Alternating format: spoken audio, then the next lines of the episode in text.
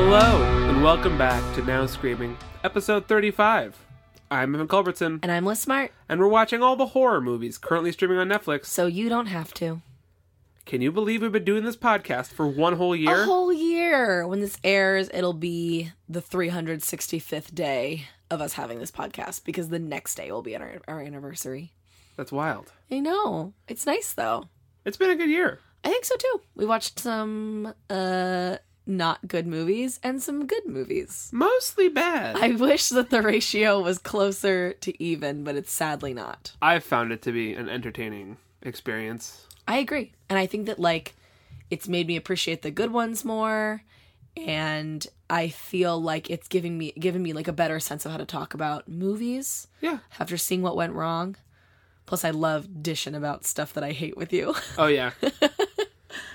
Hopefully it's been uh, it's been fun for the listeners. I hope so. I hope some people have gotten good recommendations out of this. We're only going up in in year number 2. Yeah. So this week we called our shot and we're going to be talking about the 1994 horror film Wes Craven's New Nightmare. I think it's an interesting disparity where it's listed Wes Craven's New Nightmare versus just calling it New Nightmare. I believe the official title is Wes Craven's New Nightmare. It His absolutely name is is. supposed to be in there. Yeah, because that's what Netflix has, and I think Netflix will, would have the correct one, but it's just New Nightmare on uh, IMDb and Letterboxd, which I found a little bit like I wasn't thrilled by that. I was like, it's Wes Craven's New Nightmare. Give the man some credit. Yeah, For once. seriously, he's in this movie. He is. So before we get into talking about this, we are going to talk about lots and lots of stuff about this. But before we dive into spoiler territory, um, again, we picked this of our We've own volition. we both love it, Yes, uh, and we highly recommend that the viewer watch it. It is the absolutely. if you're listening to this and you have no idea what we're talking about, it is the seventh film in the Nightmare on Elm Street franchise. Uh, it came out ten years after the first one, and it Just uh, plot related. Yes. it is the only other Nightmare on Elm Street film to be directed by Wes Craven himself. It reflects that So you should watch it if you definitely. have seen Nightmare on Elm Street slash If you haven't, go watch Nightmare on Elm Street and, And then, watch, watch New this. Nightmare. Yeah. I think that's actually what I did last year when we watched New Nightmare together. The first time we watched the first Nightmare on Elm Street, which I'd seen before but not in a while, and then watched New Nightmare, and that is a great way to do it. I hugely recommend that because it's really fun. There's a lot of like referential stuff that uh, makes watching the first Nightmare on Elm Street before you watch this like an excellent thing to do.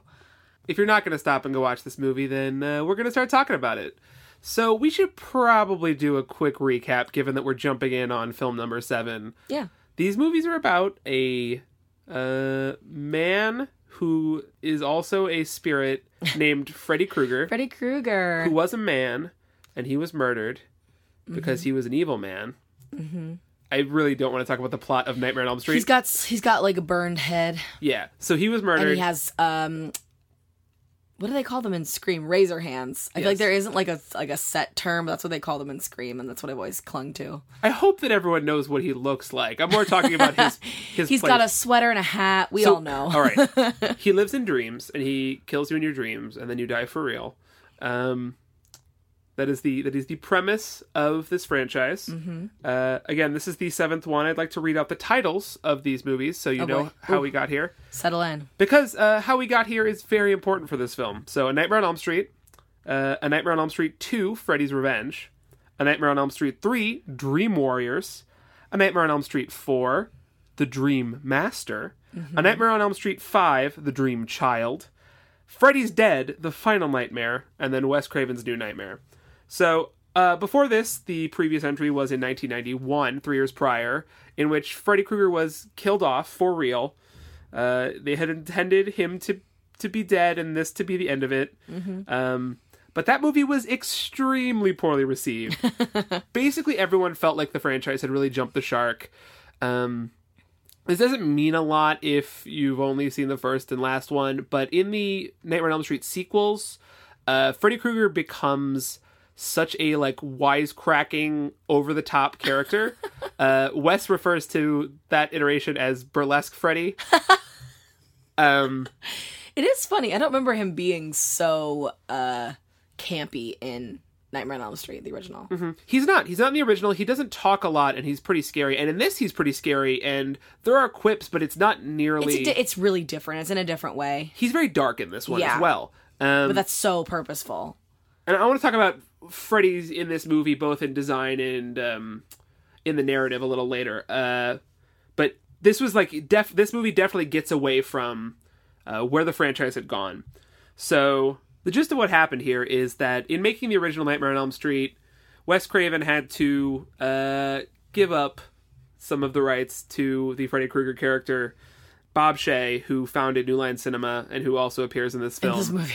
was uh, integral to the Nightmare on Elm Street franchise and like actually getting it off the ground when it didn't seem like it was going to work.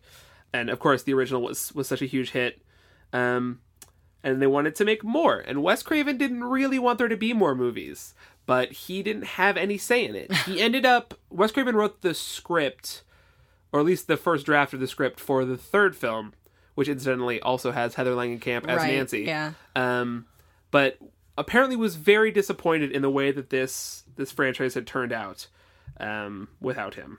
Wes Craven has explained basically that Bob Shaye, again producer CEO of New Line Cinema, had reached out to Wes and was like, "Hey, I've heard you talk about the fact that you're not satisfied with how things have gone on the business side of this franchise for the past ten years." Um, you know, just wanted to to talk to you, reach out to you, negotiate, maybe getting you the rights back. Um, and then maybe if you're interested in doing something with this franchise, we can work together on that. And Wes was like, actually, I have an idea. Maybe I can do something with this. Um, thanks for trying to, Give me the okay. yeah, rebuild this bridge. Um, and there's, I mean, there's a lot of like behind the scenes stuff that led to, to this getting made, but it's, it's, it's back in the hands of, of Wes Craven. He has an, an idea he wants to run with. And what an idea it is. And what an idea. So, uh, this is an extremely meta horror movie. Yeah, I was just sitting here thinking while you were talking about that, like, just the idea of Wes saying, oh, "Well, I have an idea," and it is, it's, it's just such an idea, Mm-hmm. and it's so reflective of the the mind of Wes Craven. Like, Yeah. it's, I, am just sitting here thinking like about how it's it's one of the movies that is so reflective of his genius Yes. And how much he thinks about horror and how he thinks about stories and the way that horror plays with storytelling and and what we give life to when we talk about things which is I, think is a fascinating concept um that we'll we'll get into more as we talk about the movie.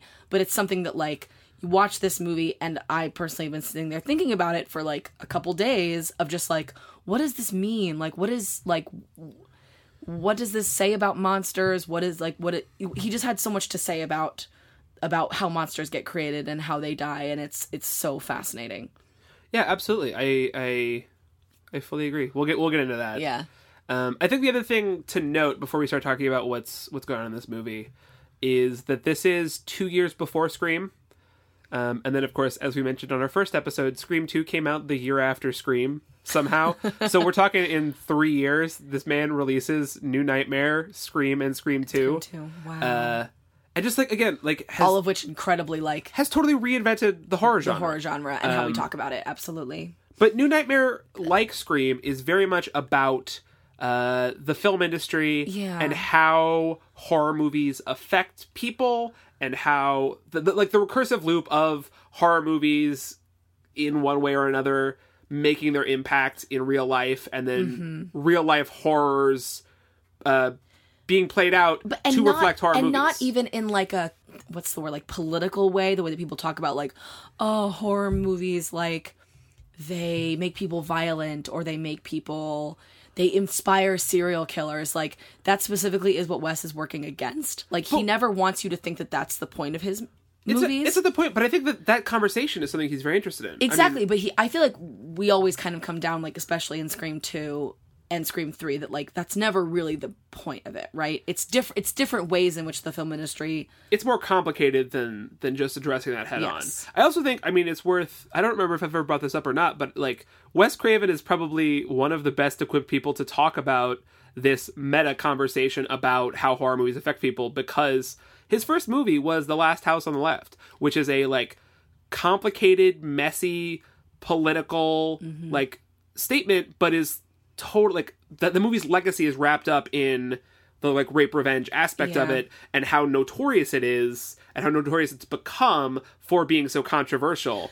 And the fact that like Wes Craven was saddled with that out of the gate Yeah. is like he is he could never escape this conversation. Well, I just think it's so interesting, and this is like a larger conversation. But the I the first Wes Craven properties I saw were Scream, so of course my thought immediately was just like, oh, this is a person who wants to talk about horror movies and all these different things.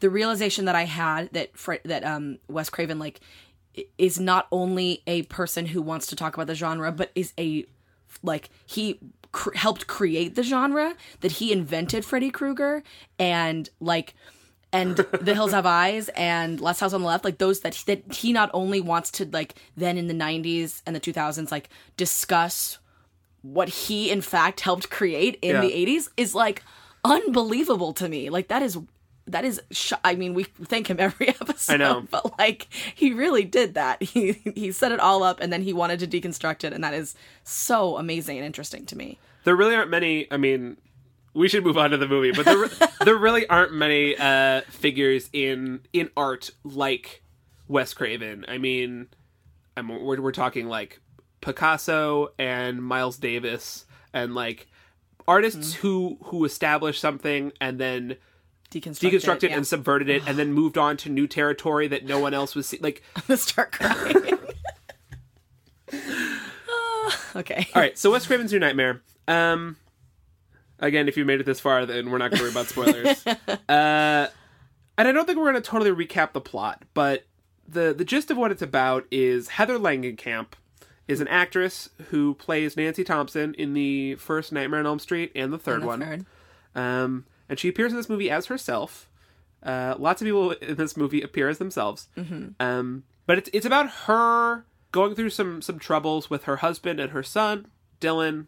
Her husband's Chase. Um, they're not playing themselves; they're actors.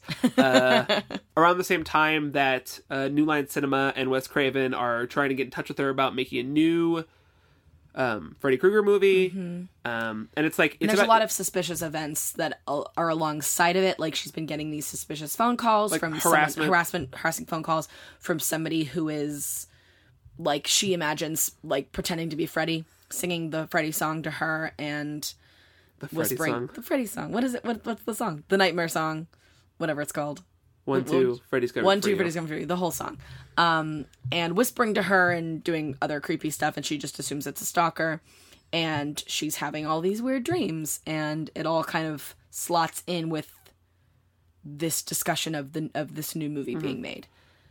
But on a surface level, it's like that's really what it's about. It's about her as an actress and her having a hard time, spe- specifically with her son. Her son is acting very strangely, and um, again, this is all wrapped up in the the plot of the movie of like, yes, Freddy Krueger is involved in this, Yeah. but at the same time, like, there's a there's a level of this movie that's just like an actress and a mom having a real hard time, and Yeah, because the, the the parts of it that are not horror were also really sad to me. We'll discuss them later, but there's a whole kind of like plot of D- Dylan, like there being a danger of him being taken away from her, mm-hmm. which is like on a different level, you know. Like that's that's not like the horror aspect of like Freddy's gonna get him. It's like this hospital thinks that she's an abusive mother, and that's always that's something I think that happens a lot in horror. I wrote that down. Like Yeah. that's something that happens in The Sixth Sense, and it happens in The Babadook probably. Yeah. Just things like you know horror getting in the way of parents trying to do their jobs and it's it's always a really like upsetting storyline whenever that happens I mean, because we're not going to do a traditional plot recap, I kind of want to continue with that line of thinking real quick. Um, so, so just to explain, is is what's happened is uh, Heather is having a lot of visions of Freddy, and Dylan is acting strangely having like seizure yeah, he's, kind of he's things having seizures, and he's in the hospital. And at this point, Nancy has become convinced that Freddy. I don't remember if she's uh, if she's talked to Wes Craven about this yet. That's she the best scene has in the i movie. think yeah She goes to the hospital where Dylan is because after the seizure, and is trying to make sure that he doesn't sleep. And the babysitter's there, and he, and she's she's just frantic and so haggard, Yeah. trying to make sure that Dylan doesn't and sleep just because shrieking about freddy which just because again sound yeah the character of Freddy Krueger in these films comes to you and kills you in your sleep, and Yeah. she's so worried about her son.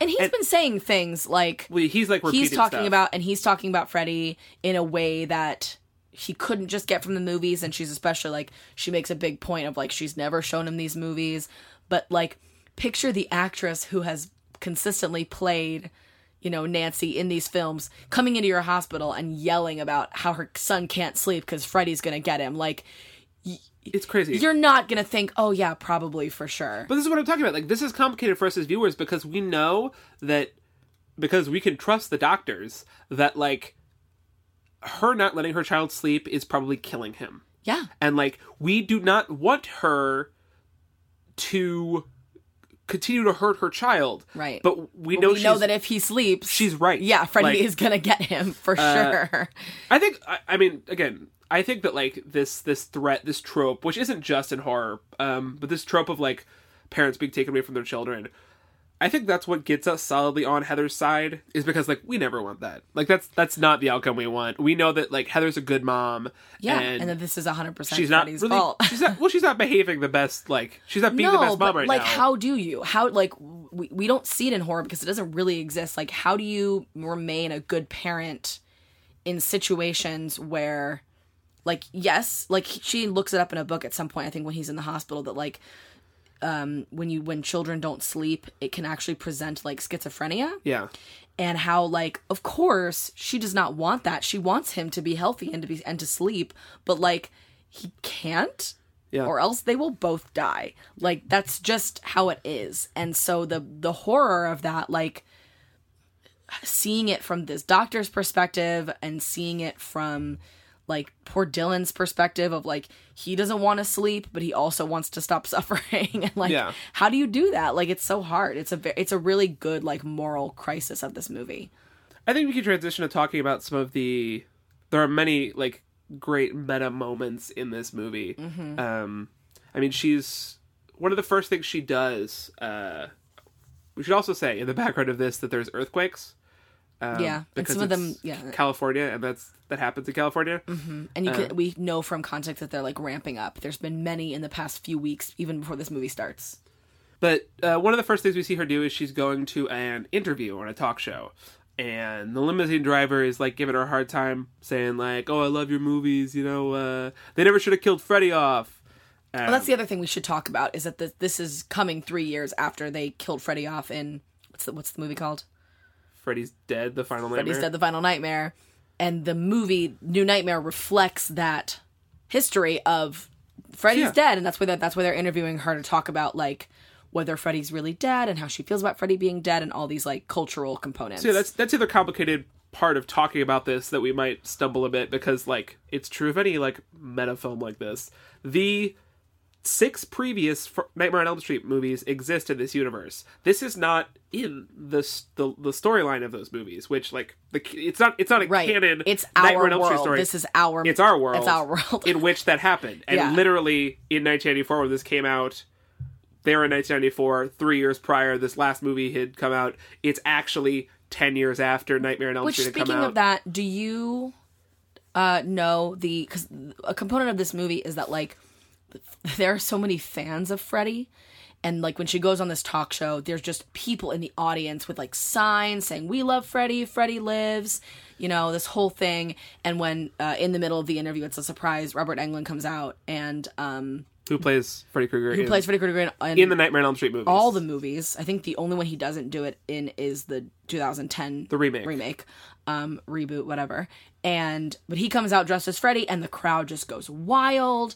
And watching it, I was like, "Is that did that really happen, or was that kind of like hyped up for this movie? This like Nightmare on Elm Street fervor." Well, I think it, it, it is a little hyped up because it's there's another line later uh, that made me laugh, which is uh, Heather says something to the effect of, "Oh well, every kid knows who Freddy is. He's like Santa Claus or King Kong." Yeah. Like, All right, Wes. Is he really? Wes, your character is not that ubiquitous. Come on. he might he is pretty big though and that's the thing that's Sure. interesting is that like freddy krueger is also because now i don't know if this was in 94 but now he's not just he's not just of the nightmare movies is that like he was in freddy versus jason and he's a character in that new stupid Ready Player Ready One. Player One movie. Like he is has become like a cultural icon separate of like if you've never seen any of the Nightmare movies, you know who Freddy Krueger is. You know what he looks like with so the sweater and the so hat. has Jason Voorhees. Ex- no, I'm I'm saying they both they both have. That's why Freddy versus Jason is what it is because they're both icons.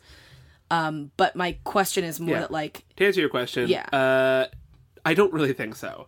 Again, the the previous one was so poorly received um, Mm-hmm. that I think people were, were ready to be to be done. There are always going to be fans of any franchise that are like fervently wanting more. but probably not this whole like studio audience of this talk show. Maybe though, if those are the people who showed up who knew that Robert Englund and Heather Langenkamp were going to be there, they might have. Maybe that's you know, fair. That's fair. There are rabid enough fans for literally everything. But no, I think that the popular opinion was like, it's probably good that, that All right, this is bye, like the rest. Freddie. That's enough. I mean, again, like that was probably Bob Shaye's opinion, and then he was like, "I should reach out to Wes and see uh, if see we what's can up." fix this problem. The uh, so yeah, she's she's on this talk show, and she's being like, you know, feet to the fire on um, letting kids watch horror movies, Letting her son be around Robert Yeah. Englund. Yeah. Uh, and Robert Englund, who then comes out in like full makeup, doing again, as Wes Craven calls it, burlesque Freddy. The campy thing. Yeah, yeah, the very like silly kind of over the top. I'm gonna come for your children. Ah, yeah. it's me. I'm Freddy. Um, and she's also talking about another just sort of side note that she has like moved on to doing TV and is no longer interested in doing horror movies. Um, Heather Langenkamp, real Heather Langenkamp, not the character, had like gone on to do Growing Pains, and she was on a spin-off of Growing Pains called Just the Ten of Us. I don't know. Never even. I've never heard of any it. These things. Only '90s kids will remember. and actually, she got like threats, like I think letters, when just the ten of us was canceled.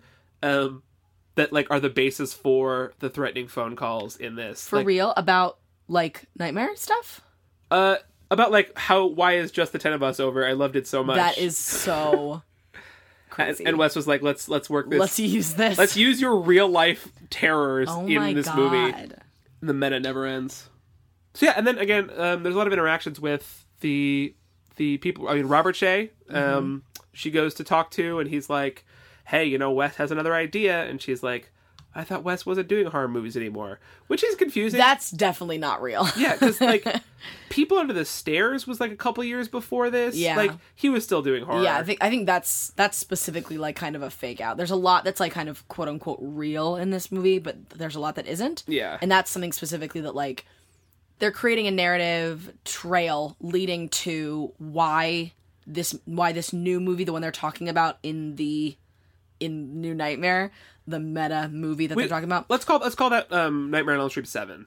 Okay. This Sure, New Nightmare sure. isn't called that. but, right you know. the the nightmare on elm street 7 that they're talking about there is a reason that that is being created now and it's not just making more money or because they want to reboot the franchise there's a specific plot reason that wes is trying to get this movie made Yeah, we'll save our conversation about that because that is probably my favorite part of the movie. it's 100% the Um, best part But no, she yeah she talks to Bob Shaye. She talks to Robert Englund. She calls him on the phone. Mm-hmm. Um, were the two um friends of chase were i think they were playing themselves too weren't no, they No, they're not real. So not? um, her husband Chase is. We haven't talking about him much because he dies very quickly. Um, is a, a prop guy, a props engineer. Um, more of a technician than like a like an artist. Uh, Yeah. He works with like the mechanics of stuff. Um, he has two other friends who had worked on the Nightmare on Elm Street films. They end up dying as well. They're characters. They're not real. Um, I'm trying to think of who else was uh, um, who else i saw on John Saxon, who plays Nancy's dad in the original, is he's in this in it. movie he's a friend of hers as John Saxon. Yeah. Um, Robert Englund plays himself excellently. Uh, very well. He does a lot of. I, I really want to know how close these people are to themselves. Wes doesn't really have like a character in this. Like he is probably playing mostly like Listen, quote unquote himself. Wes's acting in this is very good. That's what I'm saying. But but it's not. It's not like you know how like if a director was going to be in their own movie, they could kind of change themselves or play themselves up. Or like, isn't there a movie? There's a movie I'm thinking of where somebody plays themselves and they specifically play themselves as an asshole, so they're like not they're they're they're not trying to play themselves. They're trying to play like an exaggerated, funny version of themselves. Mm-hmm. Wes is not doing that here. Wes is just like he's just being himself. And I wondered if Robert Englund was playing because there's certain points where he's like he's in his house and he's like painting all of these terrifying yeah. like paintings of Freddy and like people screaming and he's always wearing like very 90s like circle shades he looks like um Ringo Starr. yeah ringo starr like in like he's like looks like he's like psychedelic pop 60s stuff um so I, I was like i'm assuming that's like not who robert englund actually Very, is very much. I think that's very much like a character. Um, I think he's awesome though. I think he's like he's great because and again we'll talk about Freddy in a minute, but like Freddy in this is so fucking scary and so upsetting every time he's on screen. And then Robert is so goofy. like Yeah, there's a really good separation of him, like, and it is Robert Englund playing Freddy mm. when he's playing him, which is also really cool. Yeah. Meta wise, that like you see him and he's so not Freddy, and Heather talks to him and is like, you know, they're friends, but then it is still that actor who plays the horrifying, terrible Yeah. Freddy who we see. It's just, it's, all awesome. so It's awesome. good. all, honestly, all the acting in this movie is really good. We can just talk about the acting because the kid who plays Dylan, uh, Best. Mike Hughes is his name, is the creepy kid from Pet Sematary. who like he he's not like he doesn't do a lot of emotional acting but what he's really good at and he does it so well in both pet sematary and this is he's really good at doing like a really creepy voice Yeah, he does this raspy like never sleep again that is so terrifying Yeah. and it like and i remember that in pet sematary he had this really scary giggle and i was like why is this kid so good at being scary he's got it down he really does. and he has this horrible like face that he contorts his face into when he's scared. He's really good at screaming. Screaming is like a really tough thing in horror, actually, and he's Especially really for good at it. kids. Yeah, he's got it. It's very like haunting.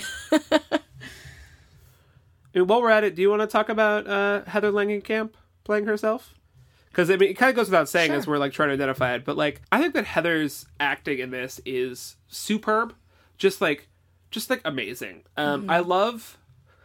There are so many parallels. It's hard to talk about this. When I was writing my notes, I was like even struggling. Like Nancy Thompson is a great character. Uh, I love her. I love her so much. Um, Heather Langenkamp is not playing Nancy in this movie. She's yeah, playing she's playing a different person. a version of herself. Yep. But like the the parallels between them are like so strong. Specifically, the thing that comes to mind is that like I think that especially in this, Heather is always acting very rationally. She gets upset and worried about the things that she should be worried about. Um, Mm-hmm. she, talks about how like the police have this running list of the times that they call. Yeah. So she's like already been in contact. She's not trying to brush things off.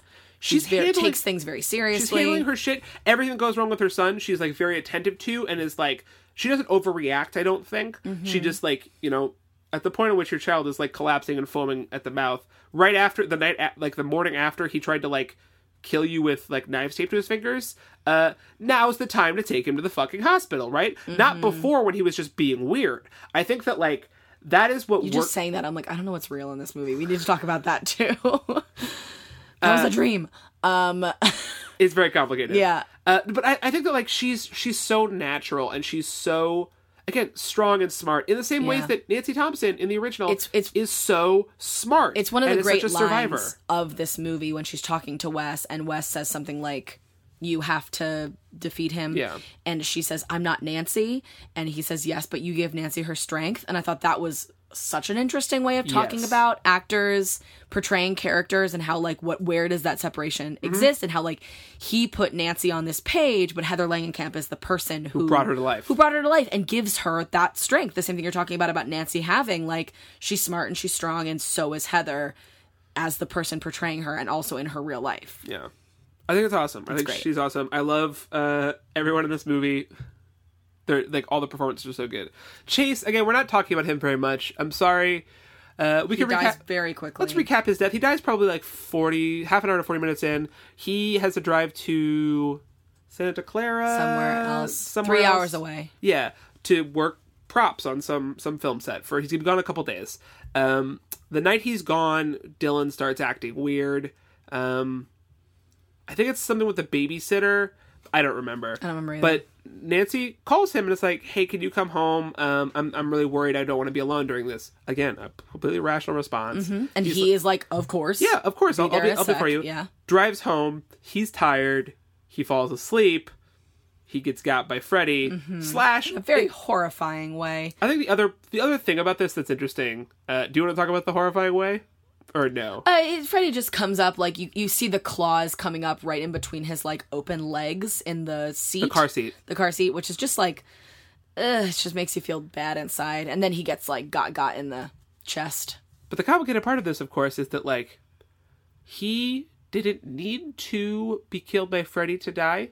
He could just fall asleep behind the wheel on the highway, and he would still get in a car accident and probably die. Yeah, Um, but like no, Freddy makes a point of intervening. Yeah. Like not just letting him die. Freddy needs to come into his dream once he's fallen asleep, uh, and and get him. and stab him. And of course, like there's no feeling of like nobody gives any credence to like, hey, this isn't what injuries look like from a car accident. But she tells them that she's like, those are claw marks, and they're like, you know, car accidents, machinery. Again, Heather is very smart. Yeah. Nobody else is. Nobody else cares. Um, this does lead into what I want to talk about a lot because I something I said I wrote down pretty early in the movie.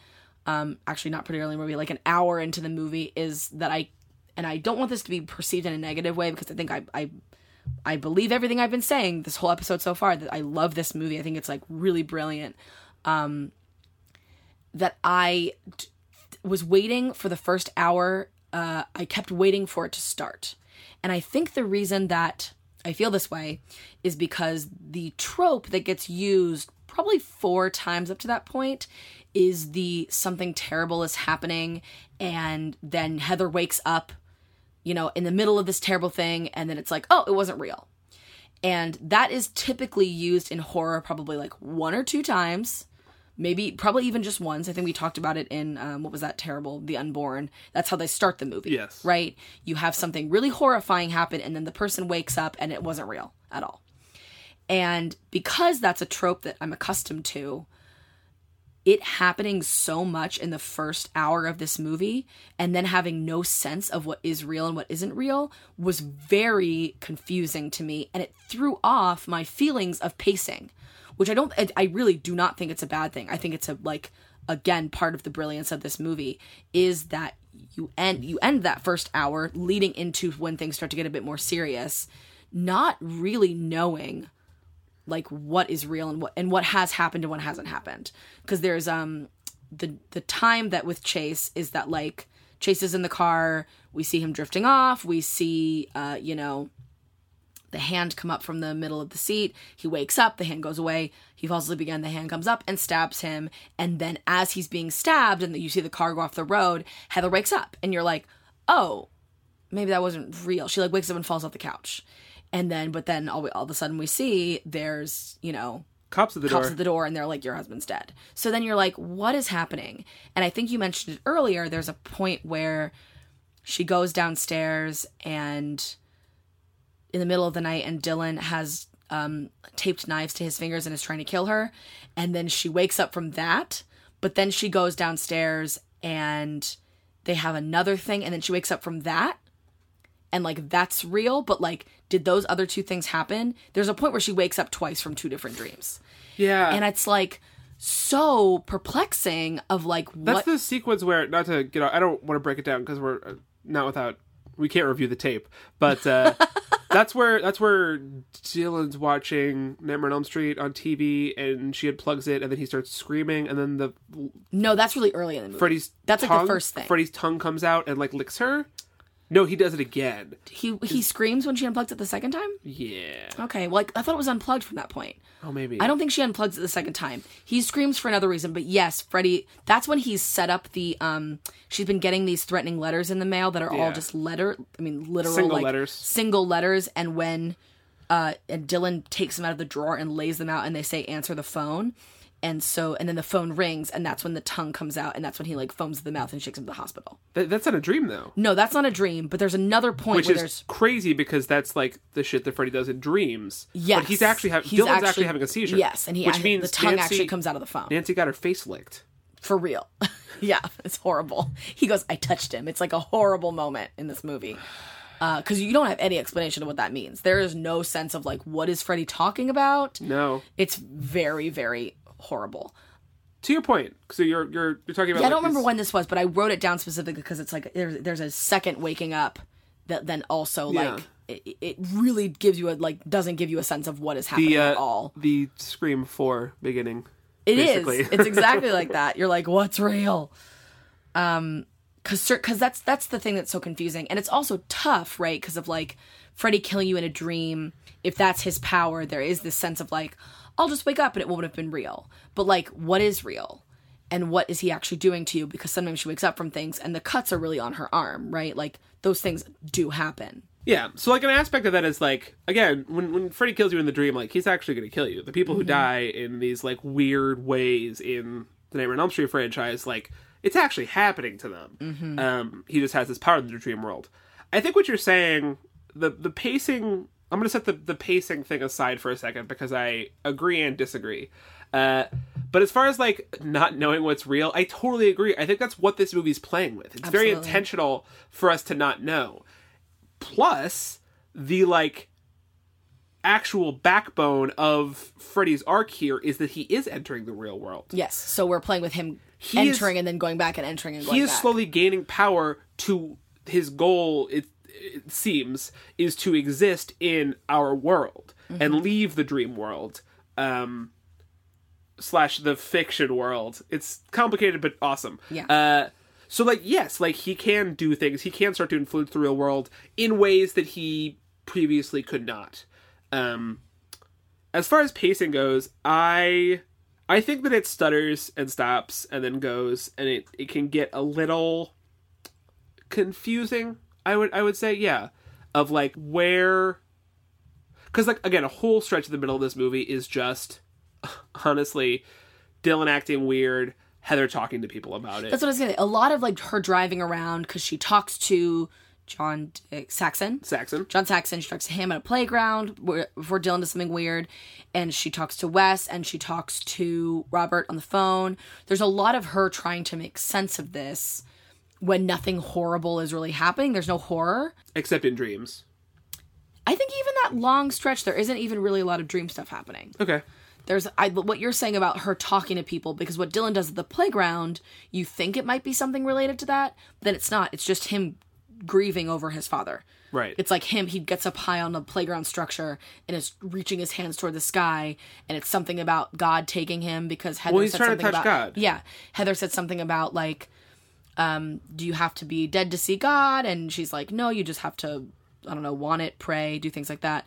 And, and Daddy's in heaven. This whole kind of so him doing that is not related to Freddy at all. It's only grief, and I think that's an important part of that movie. Also, is that like they're not only dealing with the horror of Freddy, they're dealing with the trauma of losing Chase as well, and Yeah. that comes up with like when she talks to uh, the nurses and doctors. They're like, "Oh, have you let him watch your movies? Is that why he's so traumatized?" And she's like, "His father just died. Like, please give this kid a break, and me give me a break too." And I think again, I think that like that's a thing that works about this. That like some of this movie is pretty domestic and Yeah. pretty like invested in how hard it is to parent and how hard it is to parent when Bad things happen. you're going through some shit. Yeah. Um, and I think like that's a huge part of what makes this works is that it's not all these like stunts and and sequences in Yeah. which outlandish things It's not all like bloody, gory stuff. In fact, a lot of it's not. yeah. Um, a lot of it's very human and very like grounded Mm-hmm. and again very upsetting and very effective. Mm-hmm. I just said very a million times. Yeah, I mean it's very, very, very. Uh, I think that in regards to the pacing aspect of it, it's it's not. I don't think it's negative. I don't think it's. I don't think it's the stopping starting problem that I have. It's it's more that I talk. I think I've talked about this before. I don't know if it's talked about on the podcast, but um, there are like horror tropes that happen in horror movies of just trying to scare you a little bit before the big scares Yeah. and this movie for a long time is that because that's what those dream sequences are like is they're like they're like little fake outs and where you think everything's okay and it's just this idea of like i kept getting whiplash because i kept expecting the next thing to be real and then it was a dream again Right. so it didn't just happen those first couple times and then all of a sudden it was real. It's like over and over and over again. And that just gives you, especially if you watch a lot of horror movies like you and I do, it's like you just get confused over because I, I think at one point I stopped the movie to see where we were because to me it felt like we were still in the first 20 minutes, Right. you know? And I think that's effective. I don't think that's a bad thing. I think it's mm-hmm. just, I think it's, it, it messes up your feeling of like how far we are in the story and what's going to happen next. And that's what Wes is so good at is being like, you don't know where we are in this movie. Like, Right, Don't try to predict what's going to happen. I agree. Let's talk about Mr. Freddy Krueger um, in this movie. So, as we mentioned, he's a character who exists in this universe as a fictional character who has been in six movies. Um, so, all the backstory to him applies of like him being, you know, child kidnapper and stuff. Um, but like the design of the Freddy that appears in this movie as Freddy, as the antagonist of this film, is like visually super different from what he was before. It's a lot darker. Um, his like his face, which is like burned, uh, looks a lot like more like muscular and like skin. It looks like, I guess, just like more like. As if he'd been skinned, not burned, right? Uh, and, the- and there's huge gouges out of it. It just it looks different. It looks, I guess, like less like rubbery to Yeah. me. Um, and his hand looks like much more like tendons. You can see tendons and Yes, stuff. yes, it is really Um, horrifying. And apparently that's more that's like closer to Wes's original concept for him. Um, and then it got sort of like diluted by the time that they made the first Nightmare on Elm Street, um, which is interesting. And again, he's just he's just very scary. He he doesn't show up as himself a ton until like Act Three. Yeah, Um, it's mostly just like you see the hand or you see like glimpses of him or his you voice. hear his voice, yeah. but not a lot of like actual as an image.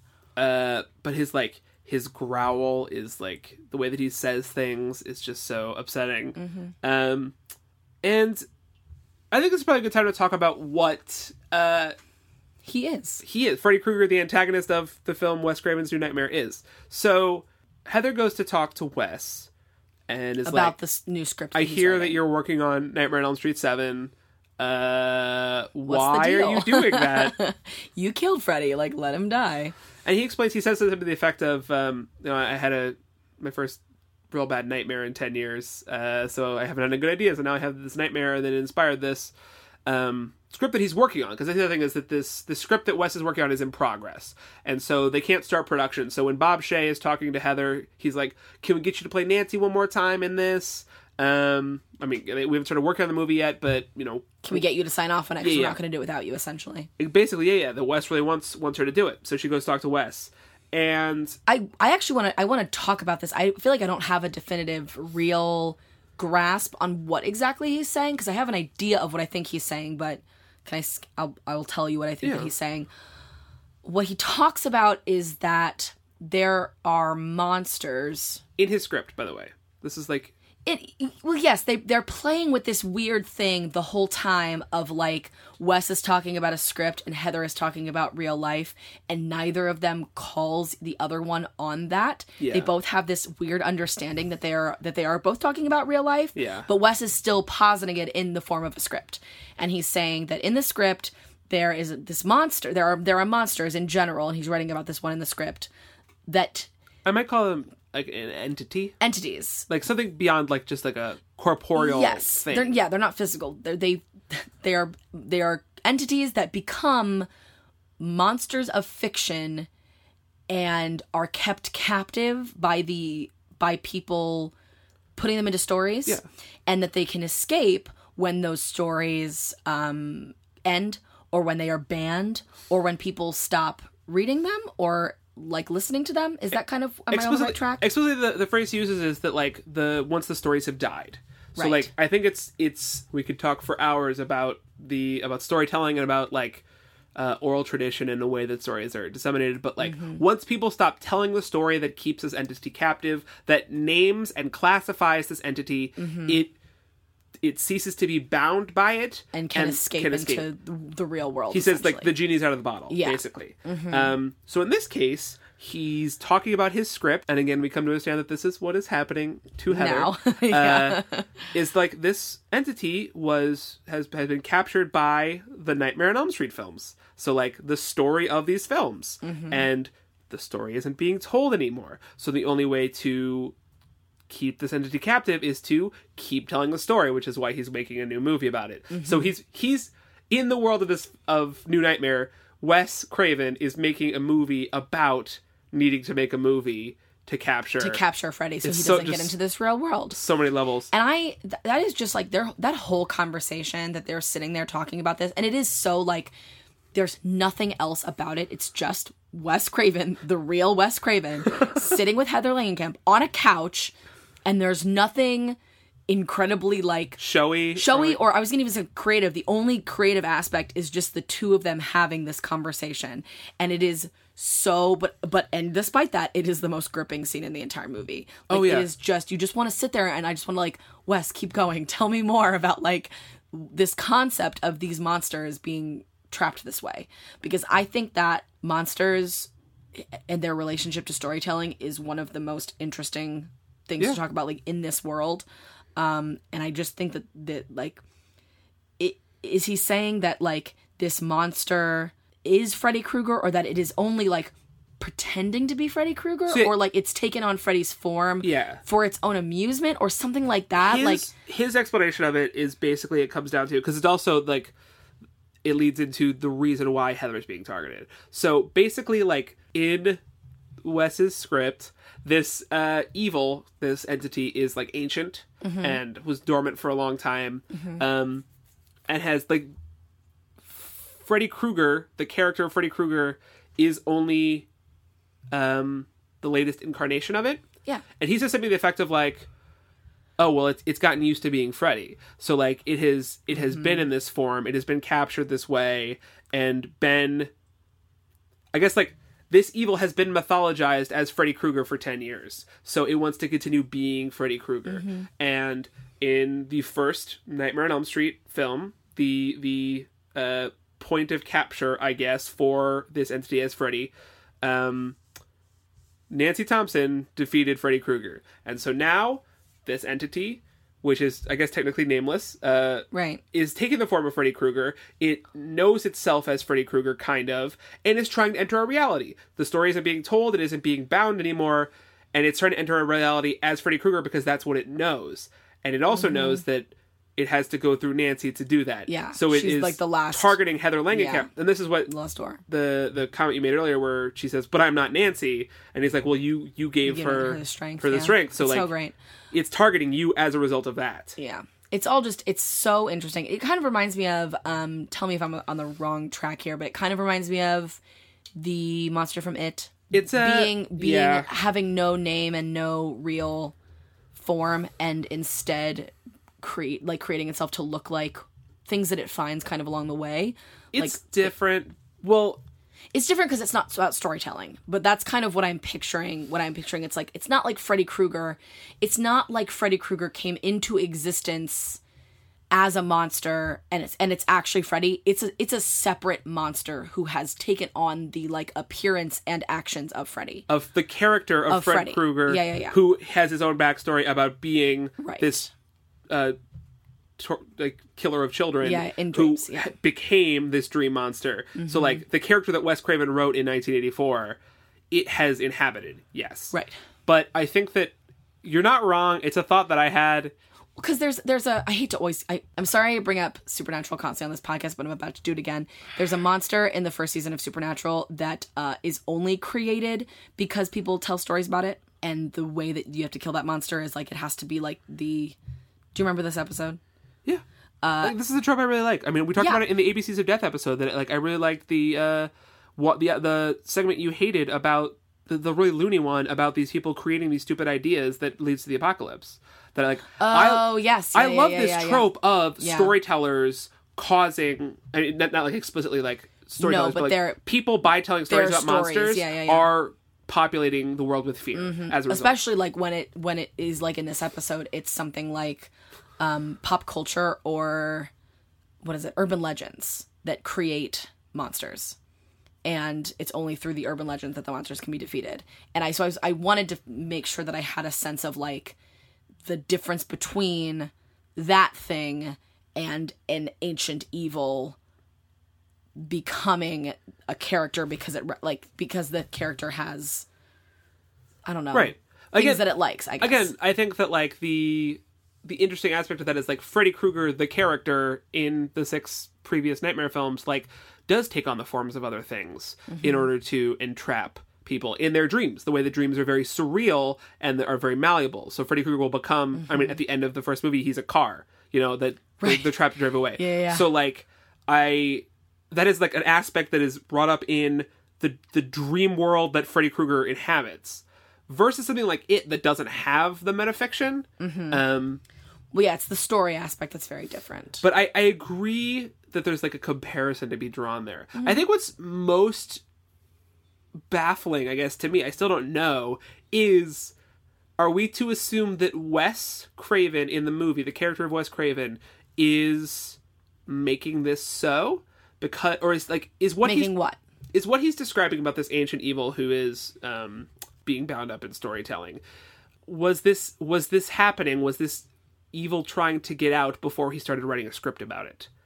Is the question. I or did he have the idea that this is happening and write a script to try to prevent it? No, I think that it has to be that it was already happening and he wrote the script to try to prevent it because he had the nightmare. I think that the idea is not that like he had just a regular old Wes Craven nightmare. It's that he had an i- he had a nightmare about this character, the character or the, not the character, the the real Freddy Krueger, the one who's going to come and kill them in this movie, the the monster we've been discussing.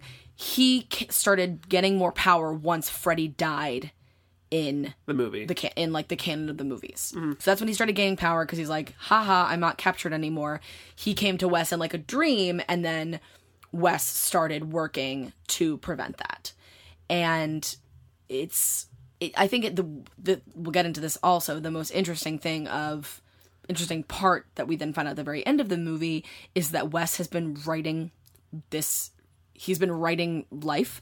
He's been writing a script, and everything that he writes is happening, or everything that is happening he writes. We don't know really which comes first or second. I'll be totally honest. I think it's the the probably the only part of this movie that if you think about it too hard, it unravels. Right. it's it's frustrating because like it's not meant to be interrogated too much. I don't think it's most supposed to be like oh like at the end of the movie. I- I, don't think we're supposed to because like it's complicated. disagree. It's no, No, complicated. no. I don't think we're supposed to think of this movie as predestination throughout. Like that seems No, but we don't know how things are happening. We don't know if he he could be writing simultaneously, but somehow he is getting the information. we see he is because on his computer screen we see the like when uh, Heather leaves his office, we see him lean on his computer, and his computer screen has the end of their conversation. Right. So he did write that before she showed up. But we don't know that's been happening the whole time.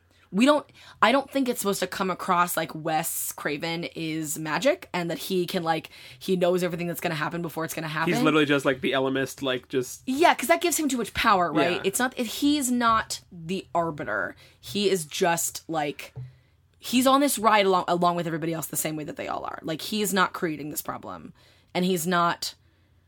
I don't know. There's just it's. I don't think he's supposed to have that much, like, agency. I don't think so either. It's co- So but again, it's that's really why complicated, that's why I think that like if you press down on it too hard, it's gonna break.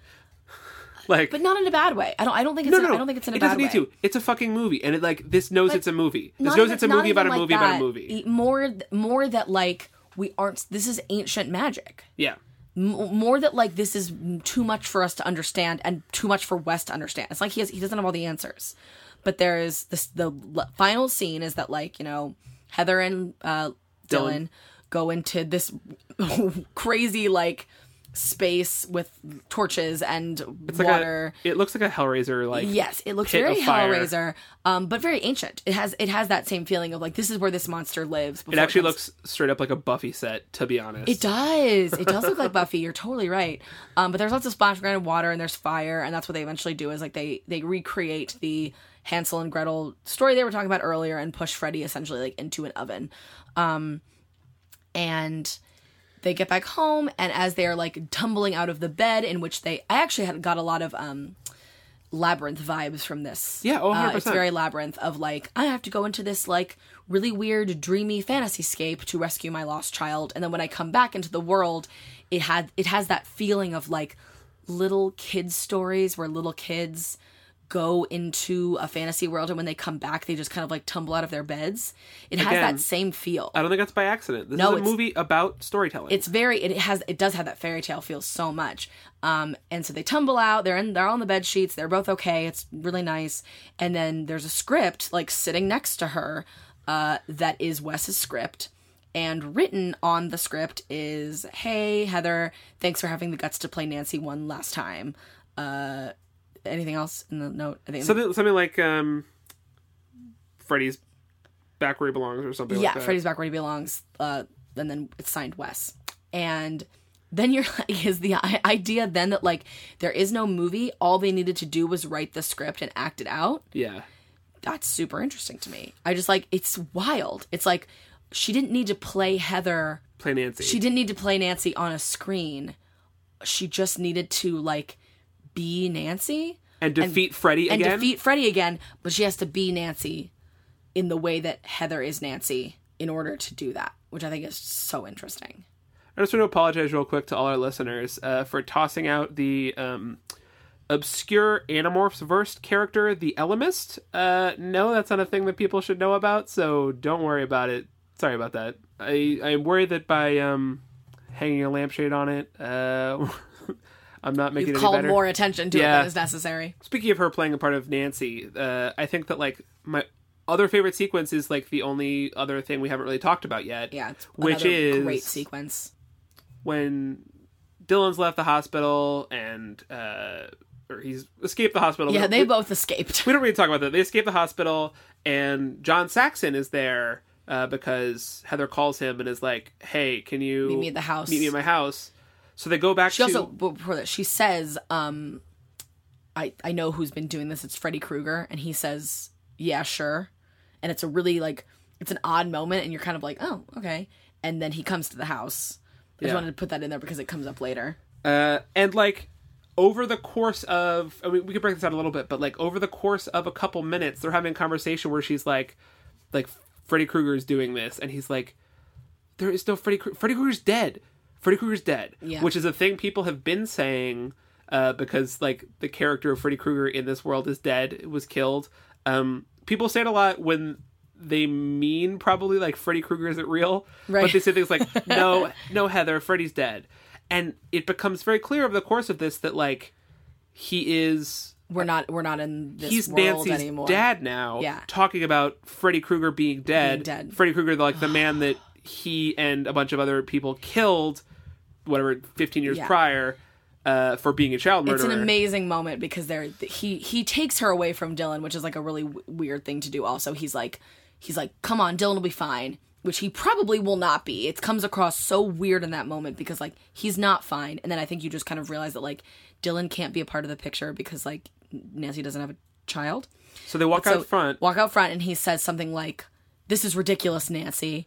And she says, "Why do you keep calling me Nancy, John?" And he goes, "Why do you keep John- calling me John?" And it is just like I, you just get chills because Oh, you're like, I mean, "Why is this there's a- happening?" There's an explicitly perfect moment where he walks out of frame. He like just walks out of the shot, and then we see the reverse shot um, over turning back around. over Heather's shoulder, and he's wearing a completely different set of clothes for the previous shot, and he's dressed as Nancy's dad. And he has a he has badge. his police badge, and it's just like it's incredible. And then we terrifying. cut back to Heather, and she's visibly confused, and then they walk down the pathway a little bit further, and then again.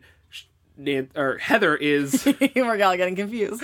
Heather is talking to him, saying goodbye to him in one shot, and then we get the reverse shot, and now she's in like Pajamas. pajamas, Yeah. and she's killing Nancy, and she turns around to face the house. And the she house, says like, and it's not her house. "It's not her house." And she says like, "Goodbye, Daddy." Yeah. She calls him. Uh, she calls him Dad. She realizes that that's what she has to she do. has to say it. That's the interesting part. She's not Nancy. She's still Heather, but she realizes she has to play Nancy, and that is so. Honestly, the acting good. is fucking excellent. You could see Oh. like the confusion in her face turn into realization. Like you could see it in her eyes as she's like, the it being not her house is unbelievable. It's It's- it's, so good.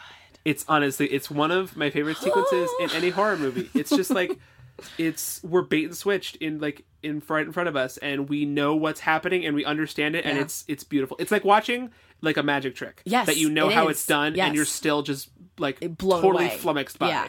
And then she goes back in the house, and the the TV is on. It's unplugged, but it's playing that scene from the first Nightmare on Elm Street where she's talking to him on the phone, and she says, "I know who did it. It's Fred Krueger." And he says, "Yeah, sure."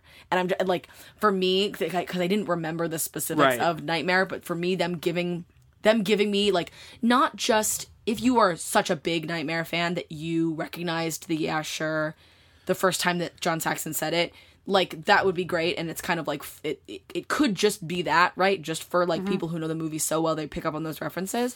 But then showing it that second time Oh, yeah. to be like, they're in the movie now. I was just like, oh my god, it's so good. It's also worth saying. I mean, uh, I I'm sure that everyone watching the movie knows that the babysitter's death, which ha- happens in the hospital, as Chase is like falling asleep and then he ends up sleepwalking. Uh, Chase, did you say Chase? As Dylan falls asleep, uh, the babysitter is is killed, and it's the like Freddy's behind her and drags her up the wall Up the into wall. the ceiling Yeah, yeah, and, yeah. and murders her, which is just basically a recreation of from the original Nightmare on Elm Street. Nancy's friend, right? The, the girl. Yeah, yeah, yeah. Yeah. Um, and again, it's just like excellent, but it's like is literally just like an homage to this fictional murder Yeah. that took place in this world that the entity of the, the entity playing Freddy. Uh, like this is how Freddy kills people. yeah, I love it. I love Excellent. it's like it's so good. there are so many meta horror movies now, and I think that like obviously we have nothing but praise for Scream, and we talk about Scream and how much we love it all the time. This equally for me just like nails what you can do and being an, an effective horror movie on your own merits, and also being like uh like a meta conversation and like meditation on like the franchise of Nightmare on Elm Street and like horror in general Mm-hmm. Storytelling, and yeah, storytelling. everything. It's just it's so brilliant. I, Yeah. I I don't have enough praise for this movie. Me neither. It's, just it's so good. you're talking about some uh, some little trivia. Sure, I love it. I'll, I'll share my favorite piece, which is that um, Johnny Depp, um, his his debut was in the original Nightmare on Elm Street. Mm-hmm. Um, There's a nice little picture of him. He's like featured, tiny little way. yeah, it's just a, a fun little thing that I think a lot of people know that like Johnny Depp's first movie was Nightmare on Mm-hmm. Elm Street, um, and Wes Craven like really wanted him back, but was like afraid to ask. He was like, Interesting. Johnny Depp is a big, big star. He's now. too famous. Yeah, yeah, I think it was like this was probably the same year that Ed Wood came out. yeah. Uh, He was big in the '90s. oh yeah, I mean this is post Edward Scissorhands. Yeah, and like. Gilbert Grape was. Yeah. Johnny Depp was a superstar. He was probably like dating Winona Ryder, you know? Yeah, yeah, yeah, yeah, Uh, yeah, yeah. And then like they ran into each other after this movie came out, and um, Johnny Depp was like, "Hey, why didn't you ask you to be? I would have loved to be in it." That's sad. And Wes Craven was like, "Oh, well, I did. I didn't know. he would have overshadowed it. I think. it would have been. He could have just made a cameo as himself. Yeah. I agree that like if he if they had tried to put him in the John Saxon role, that would be distracting. Yeah. Um, Listen, now what we know now about Johnny Depp, I'm fine with him not being in it because I would, I would have like seen him in it like yesterday and been like, Ugh. So this movie, uh, we both agree, is absolutely spectacular. Um, I think it's the best Nightmare on Elm Street movie.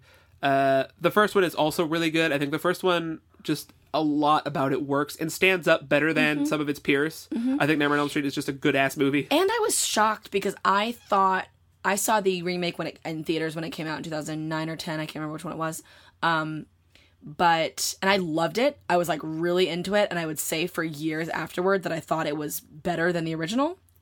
And then I watched it more recently, uh, and I hate it. And I think that the original is 100% better. And Yeah. like, I don't know why I didn't feel that way when I was like 18, but I really. The only thing I like about it, which is that like Wes did originally want um, Freddy Krueger to be a child molester because it was like a terrible. It's the worst thing you could think of Yeah.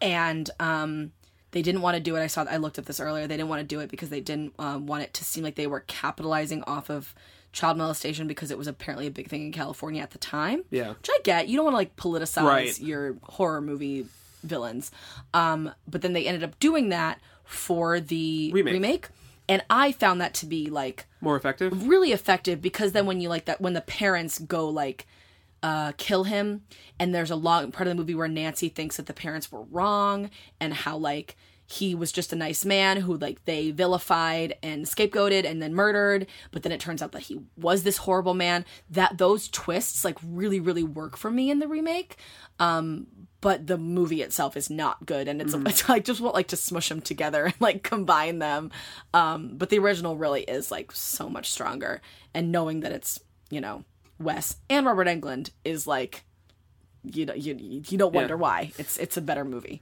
So whether whether New Nightmare is the best or the original is the best, uh, I again I think it's New Nightmare. Um, as much as we love Wes Craven's New Nightmare, it is by far the lowest grossing movie in the Nightmare on Elm Street franchise. that's weird Eight million dollar budget, it got eighteen million dollars back, and there's a very very specific reason for that, uh, which is I mean on one hand the last one uh, bombed, like it made more money than New Nightmare, but Freddy's dead, Right. Everyone hated. And so I don't know that they were like super thrilled about going to the theater to see this. It also, um, Wes Craven's New Nightmare came out in theaters on the same day as a little movie called Pulp Fiction. no really Yeah. oh no tarantino v craven and tarantino comes out on top yeah, we know how that one turned oh out. yeah And so this this franchise was dead for a very long time. The next um the next one was um, almost ten years later, which was Freddy vs. Jason, which isn't even really a Never on Elm No, Street movie. yeah. It's just you know, it's a fine movie, but it's a cash grab. It is Yeah, yeah, explicitly yeah. like it's for fun let's just let's just let's just throw Smush these ideas. let's the just wall. smush them together Uh, it's it's fun. It's it's got everything wrong with it that uh big studio horror films of the early 2000s have wrong with them. But uh yeah, this it basically killed it, and we haven't gotten an original one since we had the remake in I think it was 2010. yeah Um, and that's fine with me. I think that New Nightmare is probably the best button to put on this ending. possible. Yeah. Oh, it's great. Because then the idea is right that like it's still alive. Freddy isn't dead. He's like defeated, the same way that he was in the first movie. But it's not like Freddy's dead. He's dead forever. No more movies. It kind of like leaves it open. As long as the door's open to keep talking about him. Yes, Yeah. which we do. We talk. We talk about Freddy v Jason. We talked about the the reboot. we just talked about him for an a- hour. He's a cult. like we said, he's a cultural icon. He's in Ready Player One. He's yeah. Ready Player One is keeping that lid shut on on Freddy Krueger coming into this Thank world. you, Steven Spielberg. yeah, I mean, like, uh, he really is. He's an icon. He's like King Kong and Santa Claus. And Santa Claus. Just like everyone, All those kids, everyone knows him. I know exactly who he is. I think that's probably uh, that's probably it for us. Mm-hmm. Um, if you listen to all this and you still haven't seen Wes Craven's New Nightmare, please go watch it. Yeah. it really is worth it, even with all the spoilers we just gave you. Oh no, it's it's a good it's a good movie to watch. Also, it's um, it's a it's a good it's a good. it's a good. Oh, Wes. So we're going to do something a little bit different because this is our anniversary month, and we wanted to do something fun and different. Uh, so we're not going to roll the roulette this week. We are going to post a poll on our Twitter. Um, I should even probably see if there's one. On, we can do that on our website. We'll post it in the ways ways and places we can post it.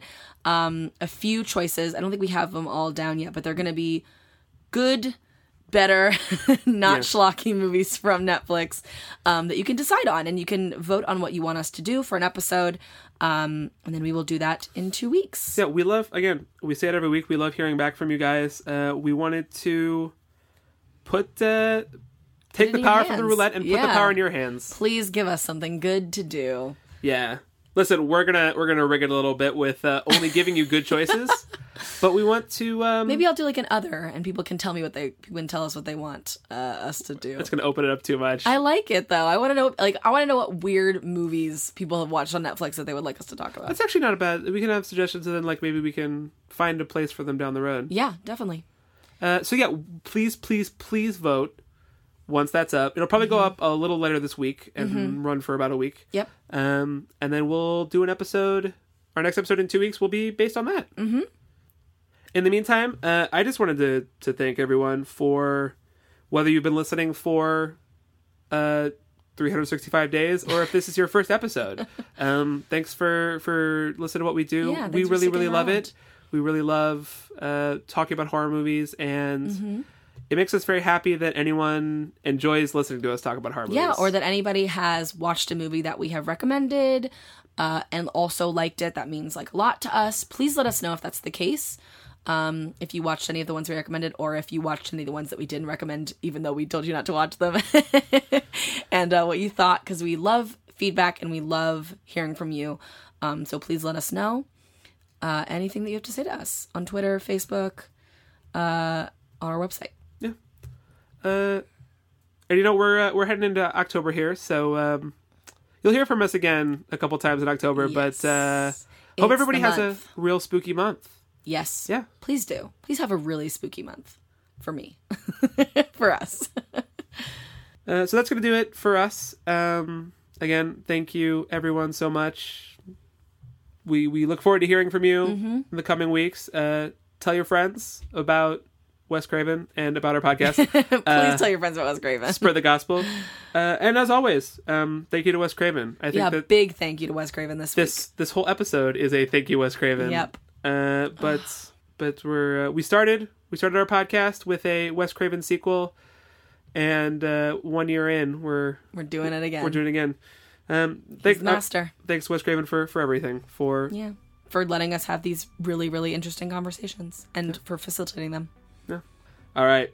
We'll uh, talk to everybody soon. Yep. Have a good October, everyone. Stay spooked. Stay spooky.